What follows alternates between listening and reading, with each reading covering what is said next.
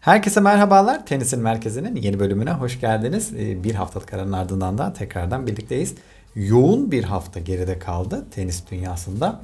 Ee, çok fazla turnuva vardı. Yeni şampiyonlar var, ee, yeni genç şampiyonlar var. Kariyerine ilk defa şampiyonluğa ulaşan isimler var. Dediğim gibi sezonun sonu yaklaştıkça e, hatta kadınlarda sezon bitti diyebiliriz iki tane e, sezon sonu turnuvası kaldı.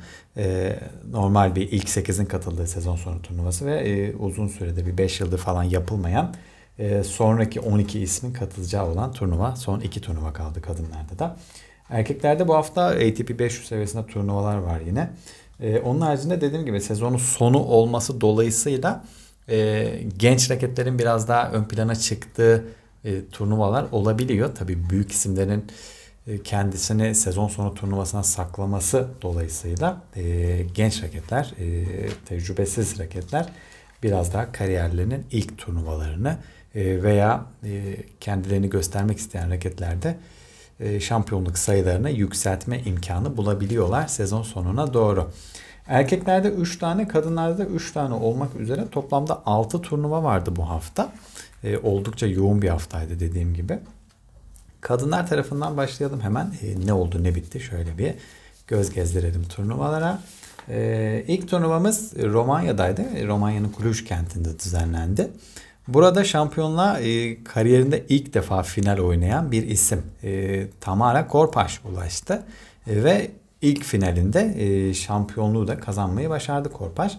Finalde ev sahibi isimlerden Elena Gabriela Ruse'yi mağlup etti Tamara Korpaş. 6-3, 6-4 ile geçmeyi başardı.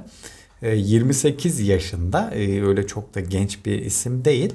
Ee, sporcu kariyeri açısından çok da genç bir isim değil. Ee, kariyerinin sonuna doğru yani belki de sonuna 3-4 falan kaldı diyebiliriz neredeyse.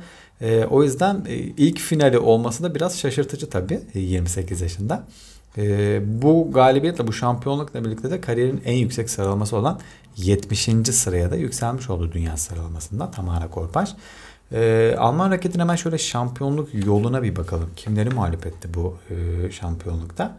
İlk turda Leolia Jajan'ı mağlup etti. İkinci turda e, Cody Buraj'ı geçmeyi başarmıştı. Çeyrek finalde Darya Sinigur'u, yarı finalde de Eva mağlup etmeyi başardı. Finalde ise de e, az önce söylediğim gibi 6-3, 6-4'lük e, rahat bir oyunda diyebiliriz. E, Elena Gabriela Ruse'yi mağlup ederek e, Kuluj'da kupaya uzanmayı başaran e, isim oldu. Alman raket Tamara Korpaş. E, kadınlarda ikinci turnuva yine bir WTA 250 seviyesindeki turnuvaydı. E, Tunus'un Monastir kentinde düzenlendi. Burada ise şampiyonluğa Eliz Mertens, Belçikalı raket Eliz Mertens ulaştı. 6-3, 6-0'la e, İtalyan raket Jasmine Paolini'yi mağlup ederek e, turnuvayı kazanmayı başardı Eliz Mertens. Turnuvanın 1 ve 2 numaralı seri başlarıydı. 1 numaralı seri başı Jasmine Paolini'ydi. 2 numaralı seri başı da Eliz Mertens'ti. Turnuva direktörleri açısından e, oldukça mutlu bir hafta geride kalmış olsa gerek. E, en yüksek sıralamalı iki ismi finale kadar taşımayı başardılar turnuvada. E, o yüzden de mutlu bir turnuva, mutlu bir hafta olmuştur onlar için de. E, finalde Eliz Mertens dediğimiz gibi çok çok rahat bir şekilde 6-3 6-0'la mağlup etti Jasmine Paolini. Kariyerinin 8. şampiyonluğu olduğunun da e, sessiz sedasız e, WTA turda oldukça istikrarlı bir isim aslında Eliz Mertens. E, tekrardan top 30'a geri dönüş yaptı bu şampiyonlukla birlikte. E, buranın 2022 yılındaki son şampiyonuydu ayrıca. Eliz Mertens e, şampiyonluğunu da korumayı başardı bu şekilde. E, ancak 2022 yılında buradaki şampiyonluğundan, Monastır'daki şampiyonluğundan sonra e, herhangi bir final görememişti. E, yani Tunus ona oldukça e, iyi geliyor desek yeridir. E, Tunus da çok bambaşka bir oyun oynuyor. E, bir yıllık bir aranın ardından da ilk finaline yine Tunus'ta yükselmeyi başardı ve e, kupaya da rahat bir şekilde e, ulaşmayı başardı Eliz Mertens. Kimleri mağlup etti bu yola? Hemen onları da hızlıca sayalım. Ee, ilk turda Alexandra Eala'yı e, Filipinli raketi mağlup etmeyi başarmıştı. Ee, ikinci turda Irina Shimanovic'i geçti. Çeyrek finalde e, Mai Hontama'yı mağlup ederek yarı finale uzanmayı başarmıştı Elis Mertens. Yarı finalde ise Clara Burel'i mağlup etti. Fransız raket Clara Burel'i geçip finale adını yazdırmıştı ve finalde de turnuvanın bir numaralı seri başı Jasmine Paolini'yi çok rahat bir oyunla geçerek kariyerinin 8. şampiyonluğuna Tunus'ta ulaşmayı başardı Eliz Mertens. Kadınlardaki son turnuva ise e, Çin'in Nanchang kentinde düzenlendi ve Asya kıtasındaki turnuvalar bu haftayla birlikte tamamen kapanmış oldu. E, burada ise şampiyonluğa e, Katerina Sinyakova Çeklerin olduğu bir final vardı burada. Katerina Sinyakova ulaştı. Finalde bir diğer Çek raket Maria Buskova'yı mağlup ederek kazanmayı başardı bu kupayı Katerina Sinyakova e, sezonun sonu geldiğinde özellikle Katerina Siniakova son 2-3 e, haftadır hatta bir aydır falan çok formda, inanılmaz formda bir e, süreç geçiriyor. Kariyerinin 5. şampiyonluğu oldu bu. Geçtiğimiz haftada final oynamıştı bu arada. E, Leyla Fernandez'e mağlup olmuştu final oynayıp. E, bu hafta Leyla Fernandez'i de mağlup etmeyi başarıp finale kadar ulaşmıştı. E, ve finalde de Maria Buskova'yı e, geriden gelerek 1-6 7-6 7-6 ile e, mağlup etti. Gerçekten çok çok güzel bir maç oldu. E, WTA tarihinin en uzun süren finallerinden bir tanesi oldu. 3,5 saat oynandı neredeyse maç. E, ve Katerina Siniakova 3 tane de maç puanı kurtardı Maria Buskova'ya karşı. E, ilk seti 1-6 kaybetti. İkinci sette de e, yanlış hatırlamıyorsam 4-2 gerideydi. E, yani maç kayıp gitti denebilecek bir noktadan e, geri döndürmeyi başardı Katerina Sinyakova.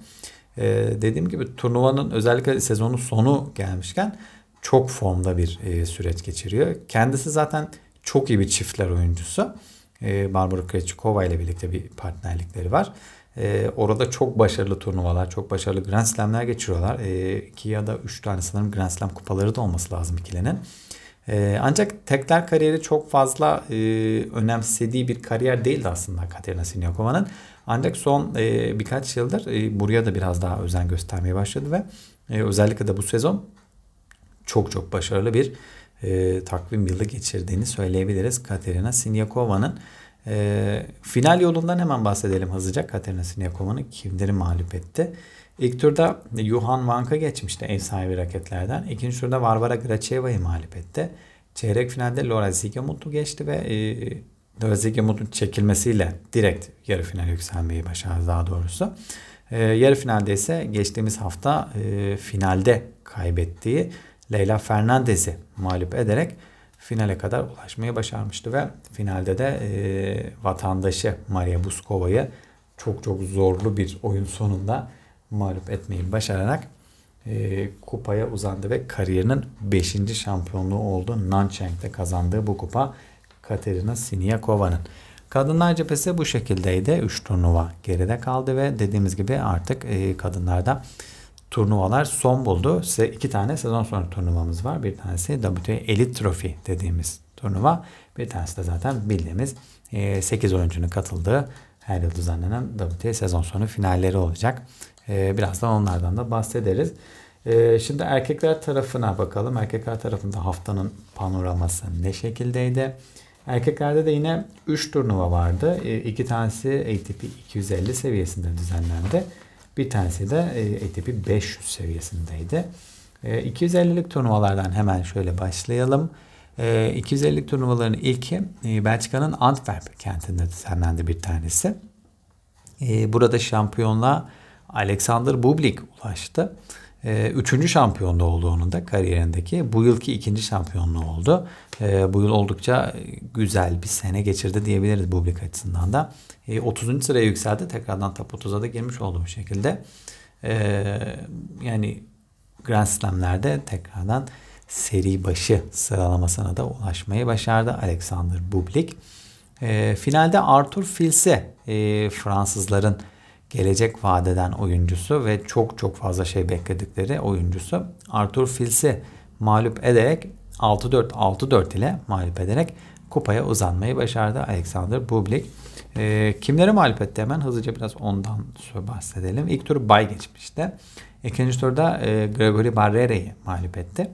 E, çeyrek finalde e, bakıyorum hemen şöyle bir Petri Perikart'ı mağlup etmeyi başardı. E, yarı finalde ise e, Maximilian Marterer'i geçerek finale ulaşmayı başarmıştı Alexander Bublik. E, finalde de az önce söylediğim gibi Arthur Fils mağlup ederek kupaya uzanmayı başaran taraf oldu. Ee, burada bir de şöyle bir haber var bu turnuvada Antwerp'te. Bir numaralı seri başı burada Stefanos Tsitsipas'ta. Ee, Tsitsipas yarı finalde mağlup oldu burada e, Arthur Fils'e. Ancak e, Tsitsipas cephesi bir kupa kazandı.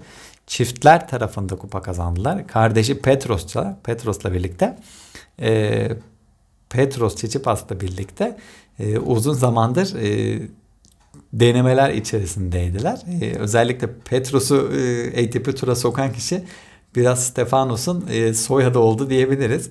E, Çiçipas ailesinin zoruyla birlikte e, Petros'a hatta tekler turnuvalarında bazı turnuvalarda white card verildi. E, biraz iltimas geçildi neredeyse. E, ancak sonunda o beklenen şampiyonluk, o beklenen çiftler şampiyonluğu e, Çiçipas çiftinden e, Antwerp'te gelmiş oldu. E, onları da e, tebrik edelim bu şampiyonluk için. E, Antwerp'te şampiyon dediğimiz gibi tekrardan söyleyelim Alexander Bublik oldu. E, erkeklerdeki diğer turnuvaya geçelim hemen. Ee, yine ATP 250 seviyesindeki İsveç'in başkenti Stockholm'de düzenlendi bu da. Ee, burada bir numaralı seri başı Holger Rune'ydi. Ee, Rune biraz e, zor bir süreç geçiriyor da. E, onunla da ilgili bir haber var. Birazdan ondan da bahsedeceğim. E, burada ise şampiyonluğa Stockholm'de e, Gael Monfils ulaştı. Fransız raket. E, finalde Rus raket e, Pavel Kotov'u mağlup ederek e, kupaya uzanmayı başardı. 4-6, 7-6, 6-3 ile mağlup etti. E, geriden gelerek kazanmayı başardı Gael Monfils. E, 37 yaşında gerçekten e, takdir edilesi bir başarı Gael Monfils açısından. 21 ee, ayın ardından 21 aylık bir aranın ardından ilk kupası geldi Gael Monfils'in. Neredeyse 2 yıla yakın bir süre. E, kariyerindeki 12. kupa oldu ve e, bu şampiyonlukla birlikte de tekrardan ilk 100'e, e, ilk 100 oyuncu arasında geri dönmeyi başardı Gael Monfils. E, şöyle bir istatistiği var Gael Monfils'in. E, 19 sezondur en az bir final görmeyi başarıyor Gael Monfils sürekli. Yani her sezon e, en az bir turnuvada finale kadar ulaşmayı başarmış. Ve bu sezon belki bu istatistik son anda e, bozulacak mı derken e, Stockholm'da bunu sürdürmeyi başardı e, Gael Monfils. E, ve finale kadar ulaşarak ve finalde de hatta zorlu bir e, yoldan gelerek e, Pavel Kotov'u mağlup edip e, kupaya da uzanmayı başardı. E, Kariyerindeki ilk kupasıyla son kupası arasında Gael Monfils'in 18 yıl 2 aylık bir süre var. E, ve bu da e, kariyerindeki ilk kupayla son kupa arasındaki e, en uzun süre olması açısından bir rekor oldu. E, bu listede ikinci sıradaysa e, Rafael Nadal var. E, 17 yıl 9 aylık bir süreçle. Ee, burada da gerçekten inanılmaz bir rekorun sahibi oldu Gael Monfils. Hemen kimleri mağlup etti? Ee, hızlıca ondan da bahsedelim. İlk turda Marton Fucovic'i geçmişti. İkinci turda e, Filip Misolic'i mağlup etti. E, çeyrek finalde turnuvanın iki numaralı seri başı Adrian Mannarino'yu geçmeyi başarmıştı ve e, yarı finalde de e, Sırp raket Laszlo Cere'yi mağlup ederek finale ulaşan taraf olmuştu Gael Monfils ve finalde de rakibi e, Rus raket Pavel Kotov'du. E, Kotov'u da mağlup etmeyi başararak e, kupaya uzanmayı başardı ve 21 aylık bir sürecin ardından kariyerinin 12. kupasına Stockholm'da ulaşmayı başardı. Gael Monfils. Ve e, haftanın son turnuvası erkeklerde e, ve Asya kıtasının son turnuvası da, da diyebiliriz. E, Japonya'nın başkenti Tokyo'da düzenlendi. E, burada da seri başlarına yine kıyma uğradığı bir turnuva oldu. Taylor Fritz ve Kasper Ruud turnuvaya ikinci turda veda ettiler. E, şampiyonluğa ise Amerikalı genç raket bu sezonun en dikkat çeken isimlerinden bir tanesi dediğimiz Ben Shelton ulaştı. Finalde Aslan Karatsev'i mağlup ederek 7-5-6 ile çok rahat bir oyuna mağlup ederek kariyerinin ilk şampiyonluğunu kazandı Ben Shelton. Ve 14. E, sıraya kadar ATP sıralamasında 14. sıraya kadar yükselmiş durumda. E, gerçekten yükselişi çok hızlı bir şekilde devam ediyor Ben Shelton'ın ve 2024 yılına e, damga vuracağı da aşikar artık. E, 2023 yılındaki başarıları gerçekten oldukça e, takdire şayandı. Avustralya açıkta çeyrek final oynadı sezon başında. E, yine bu aradaki süreçte oldukça başarılı turnuvalar geçirdi. Sezon sonunda da Amerika açıkta yarı final oynamayı başardı Ben Shelton. E, ve o başarının ardından da sezonun ilk kupası e, Asya kıtasında, uzak doğuda geldi. E, finalde Aslan Karatsev'i 7-5-6 birlik bir skorla mağlup eden Ben Shelton e, kariyerinin ilk finalinde ilk kupasına da uzanmayı başarmış oldu. Bu şekilde e, şampiyonluk yolunda kimleri mağlup etti? Hemen onları da söyleyelim. İlk turda Taro Daniel'i mağlup etti Ben Shelton. İkinci turda Jordan Thompson'ı. Çeyrek finalde Amerikalı e, rakibi Tommy Paul'u ve yarı finalde de Marcos Giron'u mağlup etmeyi başararak finale kadar ulaşmıştı Ben Shelton. Finalde de Rus raket Aslan Karatsev'i geçerek kariyerinin e, ilk şampiyonluğuna Tokyo'da ulaşmayı başardı Ben Shelton. Onun açısından da gerçekten dediğimiz gibi 2024 yılı e, oldukça e, yüksek beklentilerle gelecek. E, bakalım o da e, muhtemelen çok yakın bir süreç içerisinde ilk ona da giriş yapacaktır. E, zaten yüksek seviyeli oyuncularla da oldukça çekişmeli maçlar oynuyor. E, kendisini oldukça artık hissettirmeye başladı. E, Carlos Alcaraz'la birlikte e, turun belki de en dikkat çeken iki isminden bir tanesi olması şu an için e, bekleniyor diyebiliriz Ben Shelton açısından da. Tenis dünyasından e, birkaç haber var. Onları verelim hemen. Bu haftanın turnuvaları bu şekildeydi. 6 turnuva. Oldukça yoğun bir takvim geride kaldı bu hafta. E, tenis dünyasından şöyle birkaç haber var. Hemen onlardan da bahsedelim. Holger Rune e, bu hafta Tokyo'daydı. E, Tokyo'da e, pek e, özür dilerim Tokyo'da değil de e, çok istediği bir tablo olmadı bu hafta Holger Rune açısından. Stockholm'daydı Holger Rune. E, ikinci turda Keçmanovic'e mağlup olarak veda etti turnuvaya. E, yeni bir koçu var e, Holger Rune'nin. E, Boris Beker'le çalışacak. E, Boris Becker e, Djokovic'le çalıştığı süreç içerisinde oldukça iyi işler yapmayı başarmıştı. E, ve şimdi de e, Holger Rune'nin e, koçu olacak Boris Becker. E, oldukça yüksek şeyler bekleniyor bu ikiliden. Güzel bir uyum sağlayabilirlerse eğer Holger Rune'deki o potansiyeli ortaya çıkarabilecek kişi Boris Becker olabilir. E, oldukça da güzel bir e, ikili olabilirler ve e, Holger Rune'den zaten e, geçtiğimiz yıl Paris Masters'ı kazanmıştı. Önümüzdeki hafta hatta Paris Masters'ta olacak. Bir sonraki hafta daha doğrusu. E, Paris Masters'ta da son şampiyon olarak gelecek Holger Rune. E, Boris Becker'le birlikte de e, şampiyonluğunu korumaya çalışacak burada e, Novak Djokovic'i mağlup ederek 2022 yılında sürpriz bir şekilde e, Paris Masters'ı kazanmayı başarmıştı. E, ve oldukça önemli bir süreç olacak onun da. E, koruması gereken çok ciddi bir puan olacak Paris'te. E, bakalım Boris Becker'le bu birlikteliği e, neler getirecek. E, ama kimyaları tutarsa e, eğer oldukça e, güzel işler ortaya çıkarabilir e, Boris Bekel, Holger Rune ikilisi. E, bu haftanın turnuvalarından bir tanesi e, Basel'de ATP 500 seviyesindeki Basel olacaktı. Carlos Alcaraz, dünya 2 numarası Carlos Alcaraz e, burada yer alacaktı aslında. Ancak e, sakatlığı var. Ufak bir sakatlığı var Carlos Alcaraz'ın. E, bir sonraki hafta dediğim gibi Paris Masters olacağı için e, Masters'ı tercih etti tabii Carlos Alcaraz. E, o yüzden Paris'te e, Basel'de özür dilerim kendini çok riske atmak istemedi ve e, Basel'den çekildiğini açıkladı Paris'e çok daha rahat katılabilmek için. E, Carlos Alcaraz açısından da şöyle bir haber daha var. E, biraz e, kendi imaj açısından çok hoş bir haber olmadı aslında. ATP Viyana, Viyana'ya katılacağı söylenmişti. Ancak Viyana'nın direktörleri, turnuva direktörleri Carlos Alcaraz'ın çok yüksek bir ücret talep ettiğini söylediler. E, yani 750-800 bin euro civarlarında bir katılım ücreti talep ettiklerini söylediler. O yüzden e, ve turnuva direktörleri de bu ücreti veremeyeceklerini söyleyerek e, Carlos Alcaraz'la e, çok da e, tamah etmemişlere benziyor. şimdilik. E, yani Carlos Alcaraz'ın e, evet e, dünya iki numarası. Evet e, turun belki de e, kurtarıcısı olabilir. E, büyük üçlünün ardından. E, ancak daha şimdiden e, çok genç yaşında bu tarz bir e, ücretler, e, ücret takıntısına girmesi çok hoş değil aslında. E, çünkü medya açısından da çok hoş olmuyor. E, yani insanlar onu çok daha fazla izlemek istiyor evet. E, ancak o da biraz daha seçerek turnuvalara ilerliyor.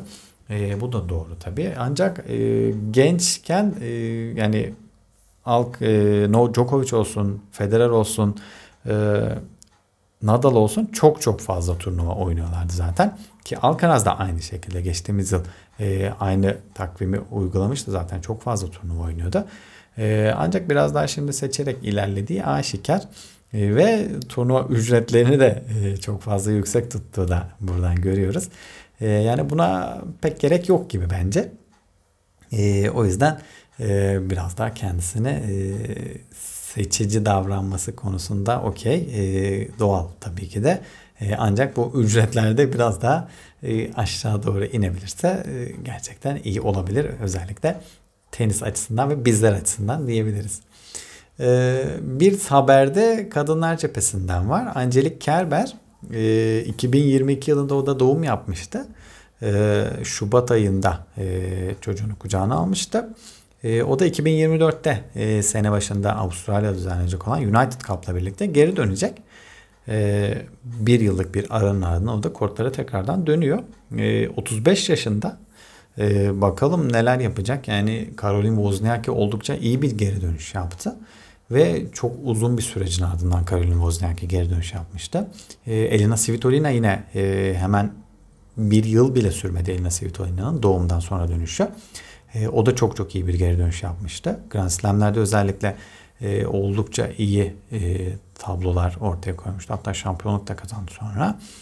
E, bakalım Angelik Kerber'den de yine aynı performans tabii beklenecek. E, o da aynı şekilde performansını ortaya koyup e, tekrardan o eski bildiğimiz Kerber seviyesine dönmesi tabii biraz zor olabilir. E, ancak belli de olmaz tabii. E, sonuçta Angelik Kerber Angelik Kerber'dir. Ee, önümüzdeki haftanın e, turnuvalarına bakalım şöyle bir neler var neler olacak önümüzdeki hafta. E, erkekler cephesinde iki turnuva olacak. E, kadınlar cephesinde ise sezon sonu turnuvası öncesi son turnuva olan WTA Elite Trophy düzenlenecek. E, erkekler cephesine geçmeden önce hemen e, WTA'deki Elite Trophy'den hemen kısaca bahsedip e, katılımcıları söyleyeyim ben. E, Elite Trophy'nin e, geçtiğimiz hafta söylemiştim aslında. Çin'in Zhuai kentinde düzenlenecek ve e, turnuvanın altıncısı olacak bu sene. E, ancak en son 2019 yılında düzenlenmişti ve 4 yıllık bir ara oldu. E, bunun sebebi de tabii e, pandemi, e, Covid-19 pandemisi dolayısıyla turnuvaya bir ara verilmişti. E, son şampiyon Arina Sabalenka'ydı orada.